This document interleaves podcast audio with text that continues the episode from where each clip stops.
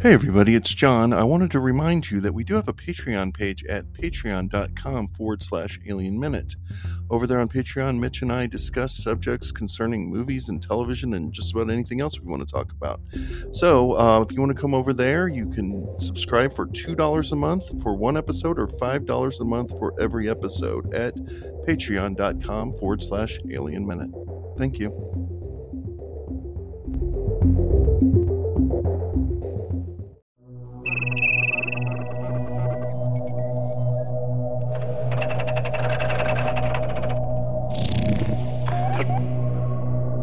And welcome to Alien Minute, the daily podcast where we carefully dissect the movie Alien one minute at a time. I'm John Ingle. And I'm Mitch Bryan, and today we'll be looking at minute 101, which begins with Ripley and her incinerator walking down the corridor and ends with Ripley peeking around the corner to see if the alien is still there. And it's a new week, and we are joined today by Erin Hamer Beck, who is an instructor at the Kansas City Art Institute and curator of their Film Sofa series. Welcome, Erin. Thank you. Thank you for having me. We always start by asking our guests if they can remember the first time they saw Alien and whether there was any sort of an impression and, and uh, whatever details that you can provide. You know, because I knew this question was coming, um, I tried desperately to figure out when I first saw this movie. And um, I had the opposite uh, reaction that John had. John, you know, you, you talked about how you were um, kept from these movies, and my family, they didn't really care too much about what was playing. You know, if they wanted to watch a movie, like that was what me and my brother did. And so I have this kind of ephemeral experience with Alien where I don't really remember the first time I saw it. I think, you know, my parents would have watched it when it was on TV and it wasn't really kept from us. So, you know, I don't I don't really have like that, you know, very specific time um, where I remember watching it. And I was also kind of a weird kid. Like I I remember going to the library and picking out Amadeus and uh, the Commitments and the Last Emperor to watch, like when I was really young. So I was interested in these kind of strange movies, especially if they're like visually beautiful, like Alien. I mean, I remember in high school going back to Alien um, and taking a look at all of the gorgeous art and um, you know the the uh, the drawings and paintings that inspired it. Um, and so I remember revisiting it, but I don't remember a very like specific time that I saw it the first. Well, when time. you revisited it uh, and caught caught up to it again, what were what were the things that struck you about it? Definitely the alien ship and the space jockey. Um, I was so just taken by all those moments and rewatching it in later years, I was struck by how truly frightening this scene is where the alien comes out of um, out of his chest cavity. I I don't know why. It's just because it's become so much a part of our, our culture, like to the point where Spaceballs makes fun of it, and um, Family Guy. Right. You know, all of these things like they all make fun of Alien, or you know, they they comment on Alien. It lost its power a little bit, for me, but rewatching it, I was r- surprised at how truly terrifying that scene is and how graphic and bloody and just delightful it is. Yeah, I I think that I remember hearing some story that um, Francis Coppola would always go into look at his um, rough cuts and would put his hands over his eyes and go, "I've never seen this before. I've never seen this before. I've never seen this before. Okay, go." And so to engage with Alien try to put yourself in this place where like I've never seen this movie before, and then to watch it. Yeah, it's yeah. it's pretty amazing. It really is. I mean, and the fact that that scene is shot like with you know full light and you know it's so white and it's so different from like the horror films that we see now, you know, where they're darkly lit or you know whatnot. But to have it just sort of exposed for us um, in like almost daylight, uh, it's just it's shocking. It's very shocking. I was just going to say on the subject of watching a movie or rewatching a movie that you've seen so many times, this Coppola concept of trying to convince yourself you've never seen it before. Have you guys, either of you guys, ever shown Alien to someone who'd never seen it before? I've shown it in class, yeah. and there's people in there who haven't seen it before, and it didn't have the same effect that Like I showed The Descent last year, and people were going out of their minds. I've never seen anything like it. I even asked some of the students afterwards, like, "Did, you guys ever go see horror movies with a group of people?" And most of them said no. So they they missed out on that communal experience of being scared with a bunch of other folks. So it would be nice to find somebody who hasn't seen Alien and sit next to them in a dark room and watch what happens. because that's my method of kind of re-upping my the freshness is I tap into my empathy with the person who's never seen it. I say, okay, I, I'm going to piggyback your experience and try to enjoy it on the level of like that's how I've seen movies. Certain movies I'll see in the theater like seven times because I'll be very excited about it. I'll go back and see it a couple times, and then I'll meet somebody who hasn't seen it, and I'll go, "Let's go," because I want to experience it for the first time again. You know, so that just occurred to me as you were talking about trying to see it through new eyes again or trying to see it for the first time again. That's the way I do it. And I can't think of a time. Actually, yeah, I can now. Um, yeah, we used to have this little movie club, some friends of mine uh, and I, and there was one guy who'd never seen any of the Alien movies, and we watched the first two. That's right. So, anyway, that's a that's a good way to get some fresh eyes. Yeah, I think so. I think sitting with somebody who's that's why when you show your rough cut of your film or something or ask somebody to read your script, the instant they start to engage with it, even if you're not in the same room, you start thinking about, "Oh, oh no, I see it differently now. I see it the way I probably should have seen it. Shouldn't have done that or need to fix that." Yeah. You were talking Erin before we started to record about these notions of of birth and uh, death and everything, and I, I think we should talk just a little bit about that before we start running down the corridors with, with Ripley. Yeah, I, it just it kind of occurred to me. I mean, just recently because I just recently became a mother. I, I started to think about how birth and death are so closely linked with one another. I mean, there's they're not such diametrically opposite things. Um, as soon as I had my child, I became very aware of my own mortality um, in a way that I'd never felt before. Because, I mean, when you meet someone new, you know, they're relatively close to your age, or you know, it's not it's not a brand new person, and um, I was just so aware of the fact that I really hope that this person lives at least 36 years longer than me. So, like, all of a sudden, I'm really thinking about that end. And I started to think, like, in terms of Alien, like, that's probably why these movies are so obsessed with birth and death. You know, the, the, in the first Alien movie, you know, the, the rape and birth of the new alien and then you know in aliens you know we finally we see the queen laying the eggs um in alien 3 you know the, the quadrupedal aliens um being birthed out of the dogs and then uh obviously like an alien resurrection it's all about you know humans being a part of aliens and even prometheus like for me the only compelling part of prometheus is the abortion scene like when she aborts the alien like that's the only It's the only thing I remember from the movie. Exactly, Except, except yeah. Lawrence of Arabia. I guess I Oh, yes. Lawrence of Arabia. I, yeah, I remember. I remember that the character's name is David, Uh-huh. and he and he's fashioning himself after T. Lawrence, right? Or T. Lawrence. yeah, T. say that Lawrence. right? Yeah. Um, and then the uh, the most common comment about Prometheus is exactly what you just said. Yeah.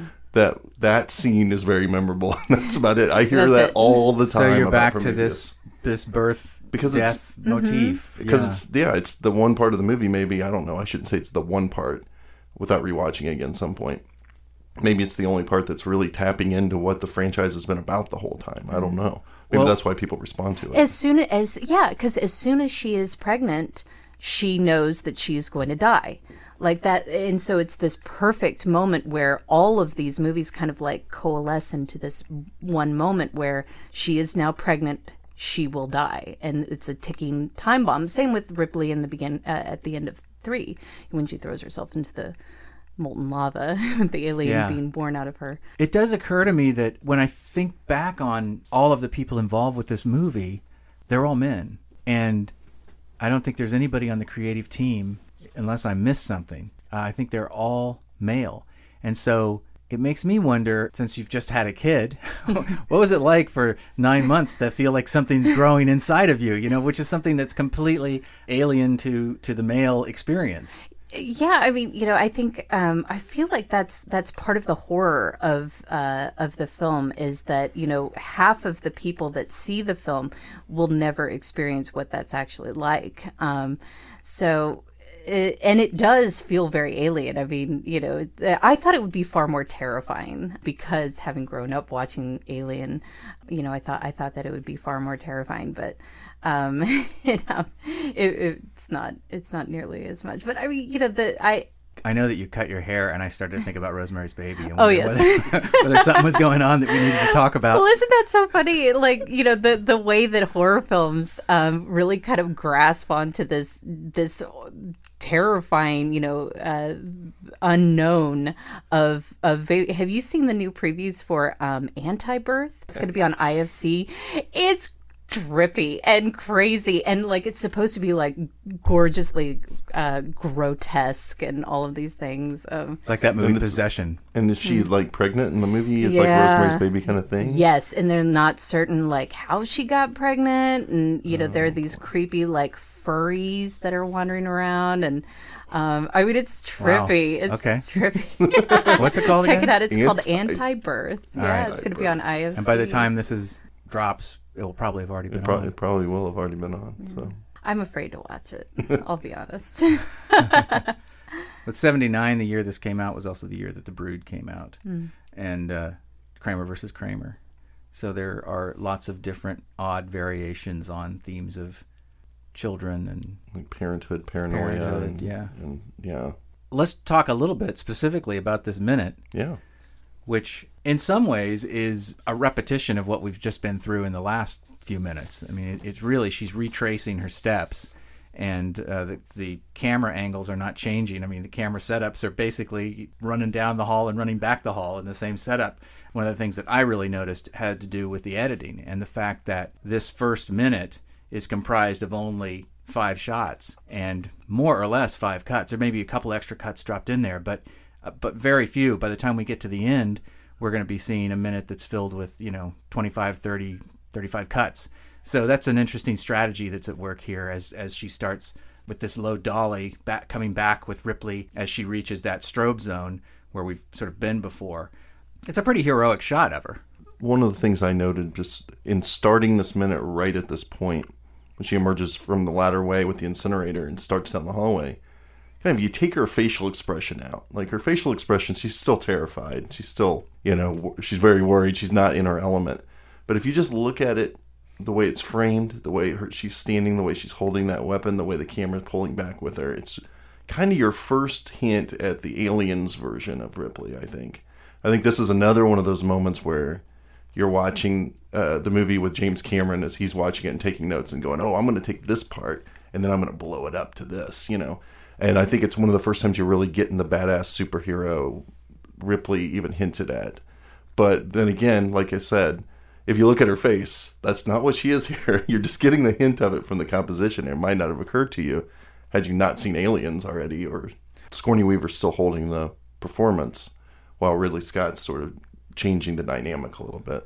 Yeah, and I think it's interesting because you guys have talked about how, um, you know, Sigourney Weaver becomes the protagonist of the film, and and it's kind of surprising um, because you know we we think that Dallas is going to be the hero, you know, as typically the cap- captain is, and you know I think I think it's so interesting because she's not this sort of brawny, brainless character that obviously the Marines portray in Aliens. Um, she is the only one that you know says hey let's not let this alien aboard. Like let's quarantine this. You know she's she's really kind of the voice of reason um, constantly you know fighting with uh, brett and um, parker. and parker um, you know just dealing with their shenanigans and whatnot and they know that they can kind of get her goat. And so uh, you know she is very smart and so it stands to reason that she would truly be horrified by this. I think that you know if she just sort of picked up the incinerator and was like, "Yeah, bring it on," you know, we, you know, like if if this were played by a male character, I just don't know, um, it wouldn't continue this this feeling of a horror film um, because um, and I and I can't remember if it's in this exact minute, it might be in the next minute, but the um, the scene where she's sort of slowly, or actually no, it's before this um, when she sees the aliens. Sorry. Oh, the side eye. What John isn't that what John the Ripley calls it? side eye. Ripley side eye. Yeah, yeah, sliding down the the Right. wall there. I mean, it just definitely reminds me kind of of Shelley Duvall in The Shining. You know, just this this complete and utter freak out, like her whole body is spasming in fear. And so, you know, to come back and kind of face the alien at this point, the showdown, because I think that when she comes down that corridor, she's planning to see it again. She Yeah. doesn't know that it's aboard the the escape Absolutely. pod, obviously. Yeah. So she's planning to, you know, do this big showdown with it. what you're saying is true. She's she's smart and she's afraid, which go hand in hand in this situation. But she's also determined. Like she's she is a badass because she's just experienced this terrifying moment of going around the corner and seeing certain death, and yet she's got to get to this place. So she's gonna go, and she's got this incinerator. Okay, I'm ready. She's prepared. She gets to that same corner. That's what probably is what's so good about replaying the scene again. She's returning to this place of terror, but she's going to do it. She's got to do it. And she comes to that corner and looks around, and to her relief, unfortunately, almost, if you think about it in the future, unfortunately, the alien's not there. Well, unfortunately for her, it's somewhere that she'd rather it not be. But she's she's resolute. She's ready to go. But she's not bombastic about. It. She's not. I don't know if you guys saw The Shallows. Did you guys see the movie The Shallows? No, I haven't seen it. it's a fairly good movie for the first two thirds of the movie. She's afraid. She's out of her element. She's got this shark. I mean, if anyone out there doesn't know, it's Blake Lively stuck on a rock with a shark swimming around her. She's got to try to get back to the beach, which is within view. And for the two thirds of the movie, it's great. It's relatable. You, it's a good performance. And then there's a moment where literally the camera zooms in on her, and she just basically goes, "Fuck it," and becomes this badass hero. And so the third act is based on that, and it fell apart for me. I know a lot of people don't agree, but at that point, the movie fell all apart. And that's something that could have happened right here mm-hmm. If James Cameron directed this movie, for instance. So we have this moment where she is being a badass, but she's being a badass because she has to be, because in the same way that you and I would be if we were in this situation. But none of us are gonna you know, shove a clip into a gun and go, "Let's do this." Like you were saying, it's great. It's a good balance of performance, is what I'm saying, and, and good direction as well. Yeah, it shows more complexity of the performance as opposed to yeah the the sort of simple action hero response. Well, I really liked what you said about how um, the director is sort of helping her along just by this camera placement, and then she's doing what she's doing in terms of performance, and that's even further augmented in the next shot, which is uh, a fast approach to the ladder in the center of the corridor. It's it's on a dolly, so it's still locked down. It's not a crazy handheld shot, but it actually is going faster than Ripley's going. I don't know whether we read that as psychologically anticipatory, like she feels like she's going faster, or whether the director's just kind of goosing the action along by making it go a little faster. It's a combination of both of those things, but it's definitely helping build this sense of approach. I wonder if it's tapping into like or anticipating the audience's feeling here too, and then making us feel a little bit terrified because maybe we got ahead of ourselves as an audience. Because surely your feeling is go go go go go. It's a clock. We got a ticking clock. So maybe he's like going go go go go go, and then we get to that corner. We go wait a minute, wait a minute, stop. maybe we shouldn't have gone so fast. And then Ripley, of course, is the smart one who's actually going at the pace that probably you need to go. Be careful. Come to this corner. Make sure you're all right to go. for all of the precision and meticulousness that is part of the reputation of Ridley Scott, one of the things that's demonstrated again and again and again in his direction of this movie is an emotional approach to everything, something that's less meticulous, less didactic, less uh, rigorous. I mean, he seems to be really interpreting. Um, once he started directing, once the once the sets were up, once wasn't there a story where he said, "All right, we're lit, let's go," and somebody had to come over to him and said, "Um, we need the actors." Yes, So, I have heard and that so he's then kind of in that mindset in preparation. But it does feel like, uh, even with a film like Black Hawk Down, that moves so quickly in terms of setups and shots, and and he's just you know he's just inside of the piece. It seems like when he's interpreting is when he's really at his best. And of course, you know, it always helps to have a good script. And a great set too. Yeah. You know, he's not he I think that he has more of a uh, response to the fact that, you know, the alien is present in the set, you know, and and the lights and everything is right there. I don't think that Ridley Scott does very well when he's got a blue screen film. You know, he just he can't feel it as well, which I think maybe like Yeah. our response to a lot of the fact that, you know, he like if, yeah once he gets in there and the the set is lit and you know he the, he's ready to go whether the actors are there or not you know Yeah. Yeah, I think you could probably say that about most directors. I Mm-hmm. yeah, think and most just movies, an era of film that we might be in right now. yeah But um, yeah, I think that's it's funny though, Mitch. You say you talk about the good script. If we're going to critique Ridley Scott again for just a minute, um, he has no problem getting together the crew. Like he's he's always going to be able to get the set designers. If he wanted to make a movie the old-fashioned way, he certainly could. Get great set designers, get the best possible cast, get anything he wanted. It, it seems that his detriment is always that script. If it's not on, and, and you see that with a lot of different directors of his stature as well, uh, Clint Eastwood or somebody like that. If that script isn't right on point, it's like I don't know. It's like they can't quite translate. They can't quite make the adjustments or something. There's certain directors that just don't seem to have that in them, and maybe it's because he is. You know, I'm speculating about Ridley Scott's intentions, but he is more focused on the lighting and the set, even more so than the actors, in that he's going to call action without an actor on the set. Maybe that's part of what's been the problem with his career over the years. But when you have a movie like Alien, which started with a great script, and he picked up on it, and he made great adjustments to that script, so I might be wrong about that. I mean, Thelma and Louise came out of nowhere, I remember. Um, and who would have thought he would be the director who was going to make Thelma and Louise? But it was a really good script. And so he could really go to town with it. Thelma and Louise is a great film that I constantly forget he directed. Me I too. do not think of it.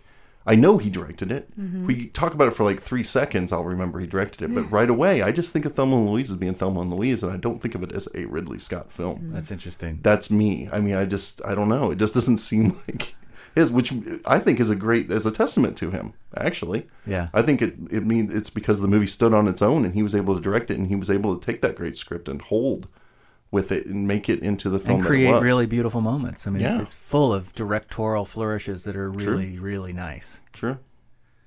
Well, speaking of directorial flourishes, we've got another point of view shot. After since we kind of talked about the Stroby side eye space already, um, you get this second point of view shot as she looks around the corner, and that's a handheld shot. Yeah. And so again, he's playing this this game of, it, you know, are we are we seeing it through the point of view of the character as we're going toward that ladder? It's all locked down. I don't know, but we do know for sure that we are seeing her point of view, classic shot, reverse shot, kind of, you know, her face. Then she starts to look, then we see what she's seeing, and then come back, and of course the big reveal.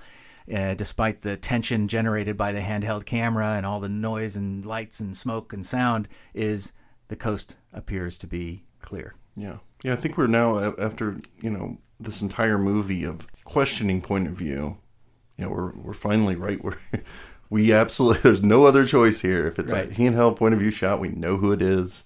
And that's not you know, now we're totally in her shoes and it's a moment when we look around this corner and that creepy ass alien doesn't pop up in a quick shot like it did in the last few minutes where we kind of we talked about one of the most terrifying moments of the movie that nobody ever really talks about. It's not like iconic moment, but man, I know. So glad it doesn't happen fast when again. it happens. Yeah, it's really scary.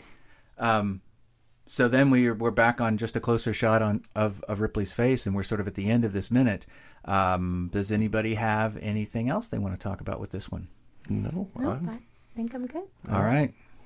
Well, before we sign off, I wanted to extend a special thank you to Christoph Nemeth, who was with us last week and who composed the tonalities that uh, are part of our theme at the beginning of every episode. I feel like a complete idiot that I didn't mention it while we had him in the room, but thank you very much to Christoph, and uh, yeah, big ups on those really cool sounds at the beginning of the show.